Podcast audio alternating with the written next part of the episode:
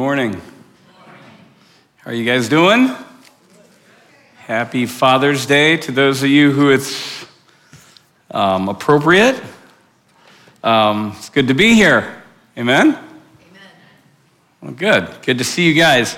Hey, uh, we're going to start out just for fun this morning, a little bit different than we have in the past, maybe, but I am, um, you know, it's summer here in Rhode Island. Even though this morning it's starting to look a little bit more like summer, right? So we're good. Um, but uh, here in Rhode Island, uh, I'm going to, we're going to play some statistic kind of trivia, okay? And so I'm going to throw out a number and see if you guys know what I'm talking about. It has something to do with Rhode Island and uh, see how you guys do. I, the first service, they did pretty good, so the pressure's on. Just letting you know. So if I said just over a million, you might say population. What, what do we hear? Do we have something other than population? I heard a couple of other ideas. No? I'm wondering what other millions there are. What's that? Dollars. Dollars? Okay. That's our budget. Yeah, potholes. there you go. Everybody's in agreement on that one. Okay, what if I said just over a thousand? Okay, that's actually the square miles that we have in the state. Okay, so, but because of that, I mean, think about it. We have just over a million people, just over a thousand square miles, which means that we have just over a thousand people in each square mile. yeah, we, we are one of the most uh, packed states there is. Did you guys know that? New Jersey beats us, but that's about it. So, um, and who cares? It's New Jersey. So, I'm sorry if you're from New Jersey. Yeah, we're online now, so I have to be careful, I guess. Um, the other thing that I, uh, uh, interestingly enough, I didn't know if you, but over, just over a thousand, that's also how many Dunkin' Donuts are in every square mile, too. Didn't know if you knew that one. Okay, 40. 40 towns? No, 30, 39 municipalities, so close. But 40 is actually miles of coastline. Did you guys know that? On the ocean. 400. 400 is how many miles of shoreline we actually have. Isn't that interesting? 40 miles of coastline, but 400 miles of shoreline. And how that breaks down, if you take the million people plus that we have, and you have 400 miles of shoreline, you know, you know what that means? Each of us gets two feet of shoreline. Which really explains why we're so content with, with Rhode Island, because, you know, we may be packed in here, but at least we each get two feet of shoreline, right? So we can go out there and kind of decompress every once in a while. Okay, here's the big number, though. 20 to 25 million. That's how many tourists show up in Rhode Island every year. Okay, which kind of explains our summer, doesn't it? Right? So here we are, we're going through the year and we're packed in this place, but we have our two feet of shoreline, so we're good to go because we can get away and we can kind of just kind of decompress a little bit. But all of a sudden comes the summertime and you have all of a sudden 20 million tourists coming in because they seem to all come at once, don't they?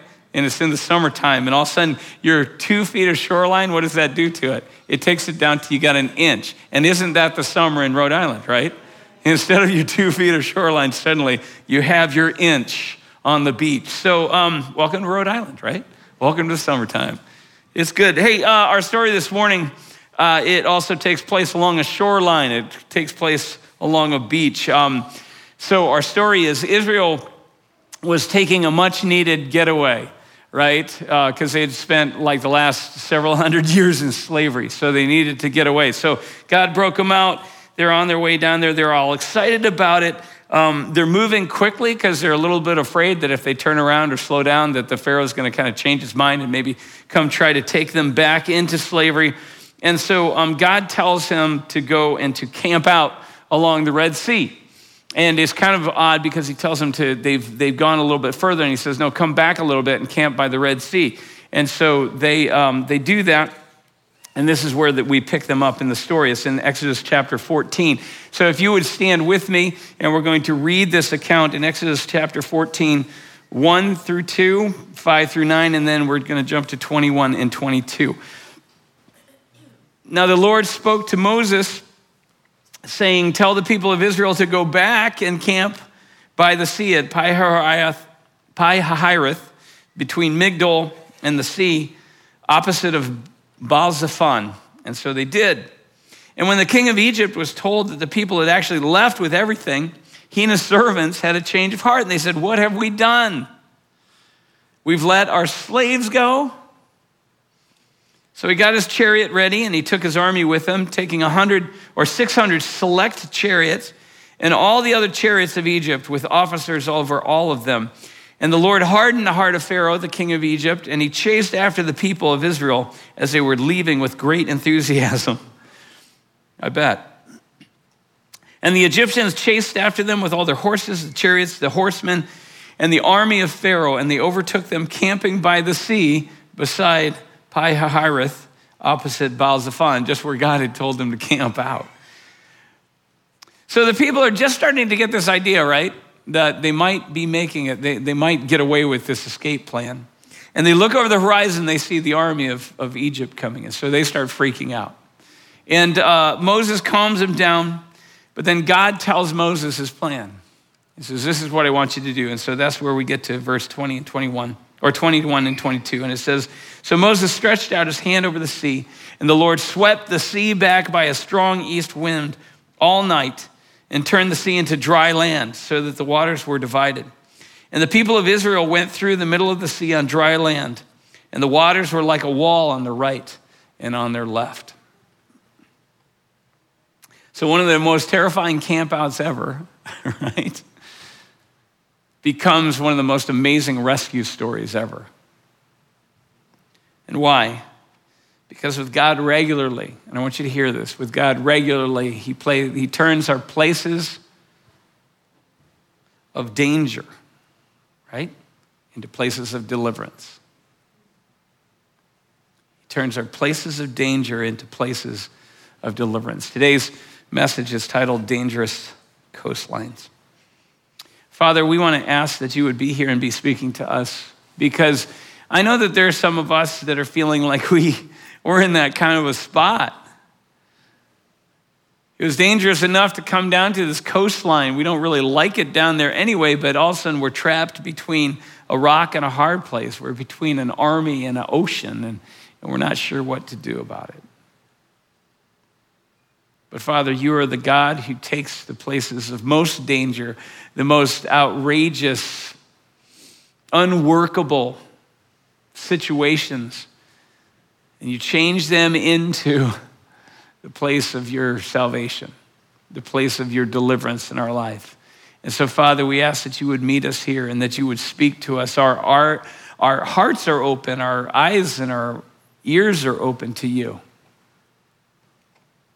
So we pray that your spirit would be speaking and taking this word and taking this message and be using it to change our, our minds and change our perspectives and change our hearts. Change us into the people that you intended us to be. Change us into those type of people that can grab hold of that life that you meant for us to have. That we can become those people you need us to be, and through us, you can also make this world into the place that you always intended it to be. So, Father, come and set this, this space apart for your work. And we pray these things in Jesus' name and for his glory. Amen. You can have a seat. So, question Have you ever been stuck? Going, well, that's a pretty big question, right? I mean, how many of you guys have ever been stuck in traffic? Yeah, been stuck in traffic. How many of you guys remember back in uh, high school and you got stuck in a math problem? Oh, yeah, been stuck in a math problem, right? So, I mean, there's a lot of different ways to be stuck. I remember when I was a kid, I was always getting stuck. And the reason I was getting stuck was because there were places I used to be able to fit, but then I grew, I changed, and I tried to get back in those places and I'd get stuck, right? So I remember I used to be able to fit in that box, right? I used to be able to fit in that space up in the attic. I remember I used to fit through those fence posts, but all of a sudden you try it and it doesn't work anymore. I mean, I know that all of you guys, or I'm guessing that if not all of you, most of you had a friend in junior high or high school, and you went down to the park at some point with your friends, and somebody said, Hey, I think it'd be fun to swing in one of those little baby seat swings, right? And so they got their legs through there, right? And that went okay, and they swang, and they were like, This is funny. And then it was all funny until they tried to get out, right? Because they were stuck. That's really stuck. So, yeah, there's different ways we've been stuck, but what about stuck in life? What about stuck in like a relationship that really is, is not just not going anywhere, but it's, it's, it's unhealthy? You've been stuck in one of those. How about stuck in a job that, that seems to have just kind of plateaued out? Or maybe it's something a little bit more internal than that. Maybe it's, it's that you're stuck because you're trying to change a habit. And it just doesn't seem to, you can't get a grip on it. Maybe you're trying to, to get a handle on your anger, or you're trying to pay attention to other people more than you do. Or maybe it's something like anxiety or fear. And the more that you try and overcome this thing, the more you find it just has a grip on you and it doesn't seem to want to let go. So the question is what do we do? What can we do? And when we're stuck like that, right? Because that's everyday life, that's where we live. Say, what can we do when we're stuck like that? Well, Israel was stuck, weren't they? They had, so hundreds of years before this camp out by the Red Sea happened, they had made their way as a, as a, it was just a large family at that time, turned into a nation, but they had made their way down to Egypt. And at the time, it looked like a pretty good idea. It looked like a pretty good situation. But then something had changed while they were there. Something had, had twisted and be, it kind of went south. And so all of a sudden, instead of this being a place of safety and a place where they had almost like this preferred status where they could raise their families and their kids could grow up and they could, instead, all of a sudden they were a nation of slaves. They've been taken in as part of just this massive, this massive kind of slave culture within the kingdom of Egypt. And then they were stuck. They couldn't get out. And so the problem with this stuck is that this stuckness was it was killing them. it wasn't just killing them in the ways that we think. You know, it wasn't just killing them physically or killing them emotionally or mentally. This was killing them spiritually. Because God, years before, He had said, You know what? I am calling you as a nation to be something special in this earth.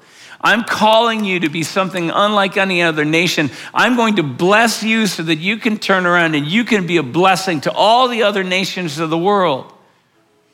He said, You know what? I'm actually going to show my glory through you to this world. But over the years and then over the decades and over the over the centuries of captivity, that dream had kind of been crushed and it was dying. That calling was just being shut down. They started believing that no, maybe they were just, they were less and less. They started looking less and less like God's blessing of the world. They started looking more and more like just this, this part of this captive, kind of this part of this slave culture of Egypt. Nothing more, nothing less. And so you started seeing them. It was like they were destined just to fade off into history without anybody paying any attention to them. And they were fading. With each passing generation, each passing day, they were becoming less and less like Israel, and they were becoming more and more just like Egypt, and not just Egypt, but more like, more like slaves of Egypt. And so they were taking on the beliefs of Egypt and the look of Egypt and the, the habits of Egypt and the, the, the wants and desires of Egypt. Even their own, their dreams and their, their, their hopes for the future, they started being shaped by, instead of this calling, they started being shaped by this situation, the circumstance that they were stuck in. And so instead of thinking about things like freedom and about things like impact and significance and purpose in this world, instead they were thinking things like, I hope I can just maybe get through a day with a few less whips, right? I hope I can just get through this day with maybe, maybe a little bit more straw so I can make some bricks that don't fall apart. I don't have to redo them. Those are pretty low level dreams you know, given what God had said about him and what he had called him to be, but that's what slavery does. That's what stuckness does. And they become these, they identified, their identity was all wrapped up in the stuckness. And so, what it came to was even that their prayers, their prayers got to the point that all that they were praying, they were praying more about whips and more about straw and bricks. And they were praying about this calling. They were praying about this glorious purpose for which they had been created. I want you guys to think about that because I think that a lot of times we're in that kind of a place. We completely forget what God has called us to be, what He has spoken over us and called us into. And it doesn't matter. I mean, if you go back to just the very beginnings of it and you think, I mean, all of us who were created in God's image to reflect His glory, all of us who were created to be His friends and to be called as His children into His family. All of us who were, who were created to live these significant, these meaningful, these impactful lives and accomplish meaningful work on this earth. All of us. But then, then you, you might even go past that. You might go that next step and you say that, you know, you find that you're, you're one of those who actually, you've been born anew into the purposes of God. You've been, you've been created into this new creature by the Spirit of, of God. You've been transformed into the image of Christ. So you are a child of God. And you are, you're an ambassador of the kingdom of heaven. You are a representative of Jesus Christ himself. And yet sometimes we look at our lives and we're like, we're still stuck. We go, what happened there? We still appear to be stuck in this world. We still appear to be serving the purposes of this world only. We still seem to have our dreams and our prayers shaped by just these, these trivial type of things eh, that we might that we might go through this world a little bit less suffering each day that we might have just a little bit more a little bit more of the resources we need to make whatever brick it is that we happen to be making for whatever corporation, whatever cause that we're making those bricks for. But we've forgotten, we've lost sight of. It seems like we too are destined to just kind of fade off into nothing. And our highest dreams and hope become those that are framed by those who seem to be stuck, stuck as slaves. And we say, What can we do when we get stuck like that? Right? Well, the truth is, is that when we're stuck like that for that long, a lot of times we can't do anything. The reason we can't do anything or we won't do anything because we sometimes don't even need the something, know that something needs to be done. When you've been in that, that type of a position for hundreds of years, you forget that there was anything before. You forget that there was any other kind of identity or any other kind of calling that God might have on your life because that's all you've known. And so you say, What, what can we do? Sometimes we can't do anything, but that's when God steps in. And he says, That's when He says, i have to do something. This is not what I created them for. That's not what I, I, that wasn't my purpose for them. My intention for them were not these things. So He says, that's where God gets up and he does something. And so, what does he do? Well, we learn from this story, he does several things. The first thing he does is he sends his prophet, right? And this prophet comes, so sure, he pulls Moses out of it and he trains them all up. And then 40 years later, he sends them back and he says, I'm going to send you back into it. He sends his prophet, so he sent prophet to Pharaoh. So Moses goes to Pharaoh, but he also is going to Israel. Why? Because they need to remember who they're called to be. If God's going to rescue them, it's not just that He's going to shut Pharaoh down, but He has to have them stirred up to remember who they were. So He sends His prophet. Now, question for us is this Have you ever had someone that comes into your life who just irritates the tar out of you? Because they won't let you, let you rest in who you presently are, but they keep saying, you know what, there's more. And you got to push into it. Have you ever had somebody like that? It may have been, you know, parents are like that a lot, right? It's like, oh, yeah, great, great job in biology, right? That's a C plus, good job. But do you think you could get a B minus maybe? Do you think, I just, I just know, and it's not, it's not berating. I mean, some parents are just, they're trying to encourage because they see something in you that's just a little bit more than you're seeing of yourself. It's a very prophetic word. There, there are friends that are like that. And they can be encouraging, but man, are they irritating, aren't they? because they won't let you rest. It's like, I just want to sit in my basement and play my video games. What are you saying? There's more to life than this. Just leave. No, don't you understand God's calling? And so, first, God sends his prophets. He sends his prophets to remind us that we're not called to what we see. We are called to something so much more than what we see in us. They remind us that we're not called to be slaves to this, to this world, to the dreams and the purposes of this world. You remember last week we talked about that God has created us to be those who go into the very, the very crazy, chaotic spaces. And He uses us to shape chaos into order, into meaning, into life. God has called us to be those who, who shape history, or not just shaped by it, that we're those who create purpose and create those places of purpose and meaning in His power. And so prophets are those who just irritate us, won't let us quit until we grab hold of that, until we're pressing into what God has actually called us to be. So here comes Moses, and Moses, he's stirring up Israel. So they remember who they're called to be, but at the same time, he's also talking to Pharaoh and the powers that be to let them know that, you know what, God is setting his kids free right now. It's gonna happen. Just letting you know. Just warning you. You can hold on as tight as you want, but God's going to do it.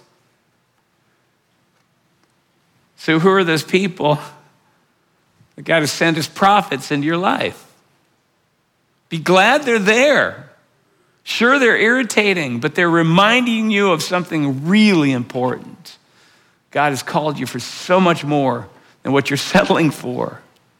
He hasn't called you to be a slave in this world, He has called you to change this world and to be used by him to transform it. doesn't matter doesn't matter your age your stage in life your, your situation the resources that you have it doesn't matter. So who are the prophets in your life? Be glad they're there because they do two things for you. One they keep calling you they keep stirring you up to that calling that god has on your life. But two because they are reminding you that god is at work setting you free. He's getting you unstuck Second, God sends Moses, but then he also works this work. He, he breaks us out of the slavery, out of the stuckness that we're in. He, he does it, right? And so you, you read this story uh, of, of Israel in Egypt. And, and one of the things that happens when he works this is it says that he, he gives us this glimpse of his power, but also of his persistence towards us, right? He gives us this glimpse that he's not going to, of how much power he has, but also that he is not going to quit until he breaks us free. And so, in the story of, of Israel, we see that God sends wave after wave of these, these plagues against Egypt. And they come crashing against Egypt and, and against the gods that they worship. And, and they're there to remind the Egyptians to say, there is only one God. There's only one and it's not all yours. And so he comes against him, and the, the, the stronger they try and hold out against him, he, it just bowls over him. It just, just blows the, the, the gods out of the way. Until Egypt is just laying down and they're just they're stunned because all of their greatest gods couldn't stand up against this one God. In the New Testament, we read about Jesus doing the same type of thing where he, he takes out sin and he takes out death and he takes out sickness and sorrow and he takes out the, all the powers of this world, the, the demons and the, the, he takes all of it out so that there's only one standing, so that no one would have any question about who is the one God. And that we would see that there's no, there's no future and trying to set up and try and gain status or place or safety in this system over here is falling apart. He says he does that every, every time. But the problem with that is that is a really scary time, isn't it? It's a really scary time when your whole world, everything that you have known that gave structure and gave you a sense of kind of the safety and gave you definition to what life is about or what you should be aiming at, that all of that starts falling around you. That's a scary time. So the question for us is, uh, you know, Is there something going on in your life right now that you might find that everything is falling around you that you thought was so important to keep you on track, to keep you kind of in a safe place? Because it may be that God is trying to break you out of all that was so he can break you into all that can be in Christ. Because the two can't stay together. You can't have Egypt intact and have freedom for God's people. You can't have it. But that's a scary time, isn't it? But could it be that God is, is breaking down the very structures that give you the sense of safety and the sense of definition so that you can know, that you can find, that you can remember that calling that He had for you? So he sends his prophets, and they're irritating. And then he sends us this cataclysm, and it's, it's just, it's horrendous. It's terrifying at times. But then God takes them to the sea. You go, why did he take them to the sea? I mean, why, why this terrifying camp out that they got to go on, right? What a terrible day that was. Get to go down. And, you know, if you, we talked about this last week, but this, the one thing that the Israelites probably hated worse than a marauding bunch of Egyptian warriors was the ocean.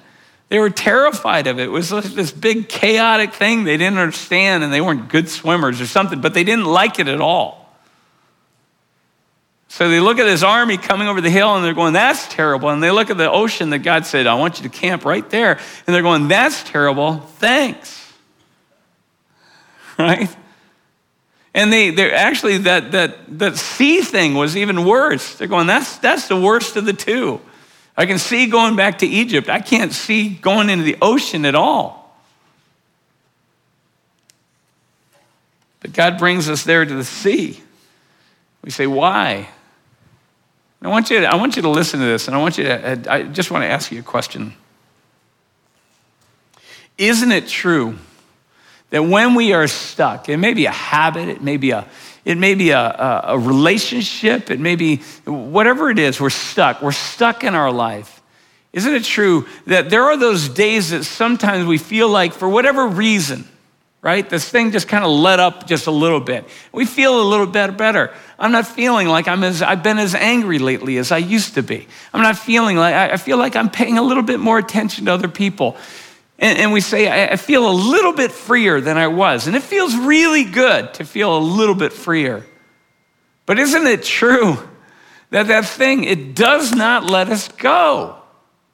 In fact, you're almost sure that, like the Pharaoh, is going to wake up one day and is going to go, What did we just do? We just let them go? You got to be kidding. Get the chariots. We're going to get, we're going to haul them back here because they're going to stay stuck forever. They're, they're ours.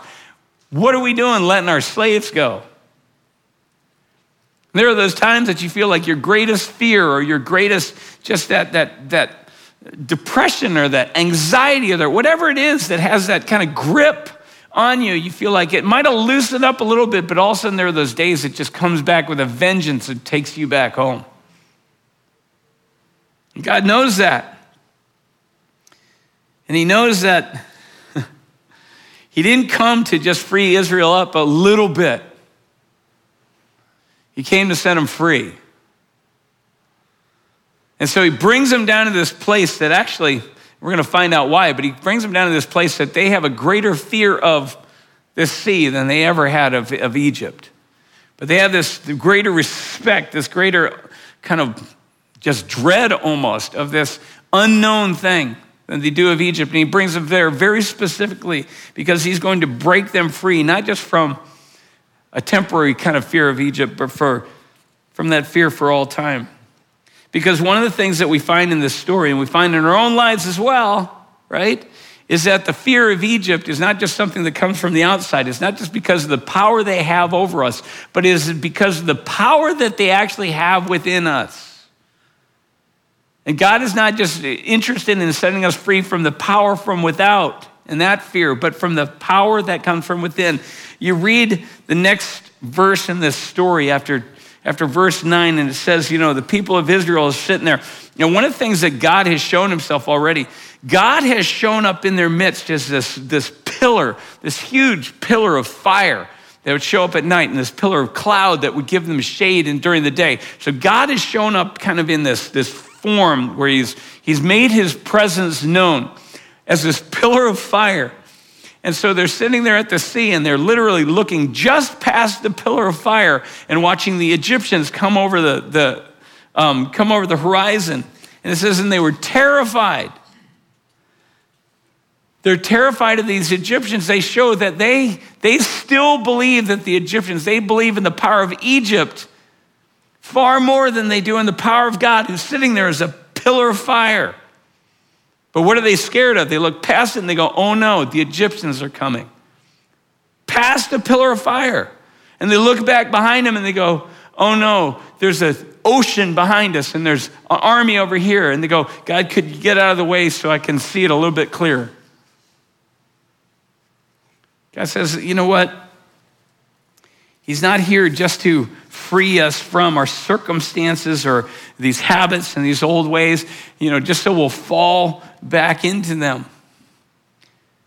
He wants to change our heart and our perspective and our minds so that there is no dread in our life other than our fear of God Himself.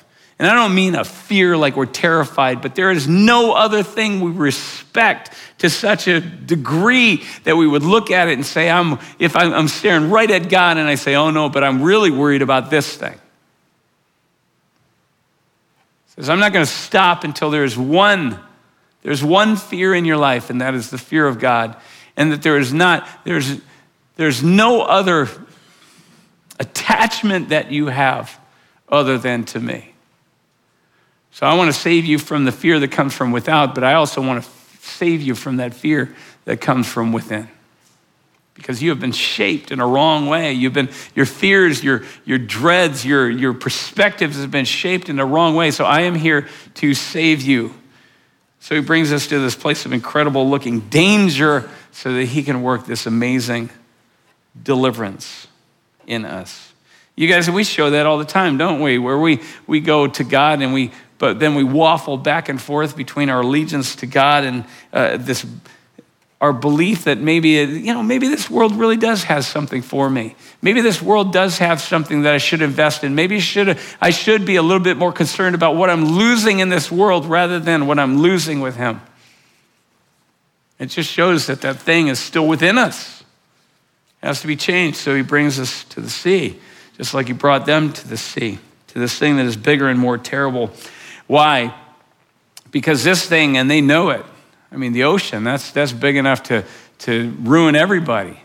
They knew the stories that they had been told since they were, you know, since they were little about how chaos is what shaped. I mean, it was out of chaos that God basically rescued and created the world. That that the flood came and the chaos came back and just wiped out everybody. They knew how big this thing was that they were facing. And in that moment, you know what God does? He doesn't just shut down Egypt. He could have done that. He could have hail or whatever. He didn't just shut down, he turns and he splits open the sea. And in that moment, the people of Israel are, are that shift happens that God knows has to happen in our hearts and in our minds because all of a sudden they look and they go, What? I mean, there were a lot of other gods that had taken on Egypt before and done okay, right? There were a lot of other nations that had come up and beat Egypt in battles. And so that, that was pretty impressive to have a God like that. But there was no other God that had ever looked at the ocean and said, I'm, gonna, I'm just going to open it up and let my people walk right through it. Never a God had done that. There would never be a God that would ever do that again. And all of a sudden, the people of Israel go, He's the God who is over the ocean, the sea itself? That's when they, they realize we don't have to worry about Egypt. When that shift happens and God said that his redemption is not that he just rescues us from our circumstances or from the outward power, but that our very heart would be transformed, that our identity would shift from being this, this slave to this Egyptian thing, this, this world, this, this power that exists, and all of a sudden we would find ourselves, no, we're not slaves of that. We serve a, a God who has power even in the ocean, the ocean that could swallow Egypt without thinking. They were redeemed.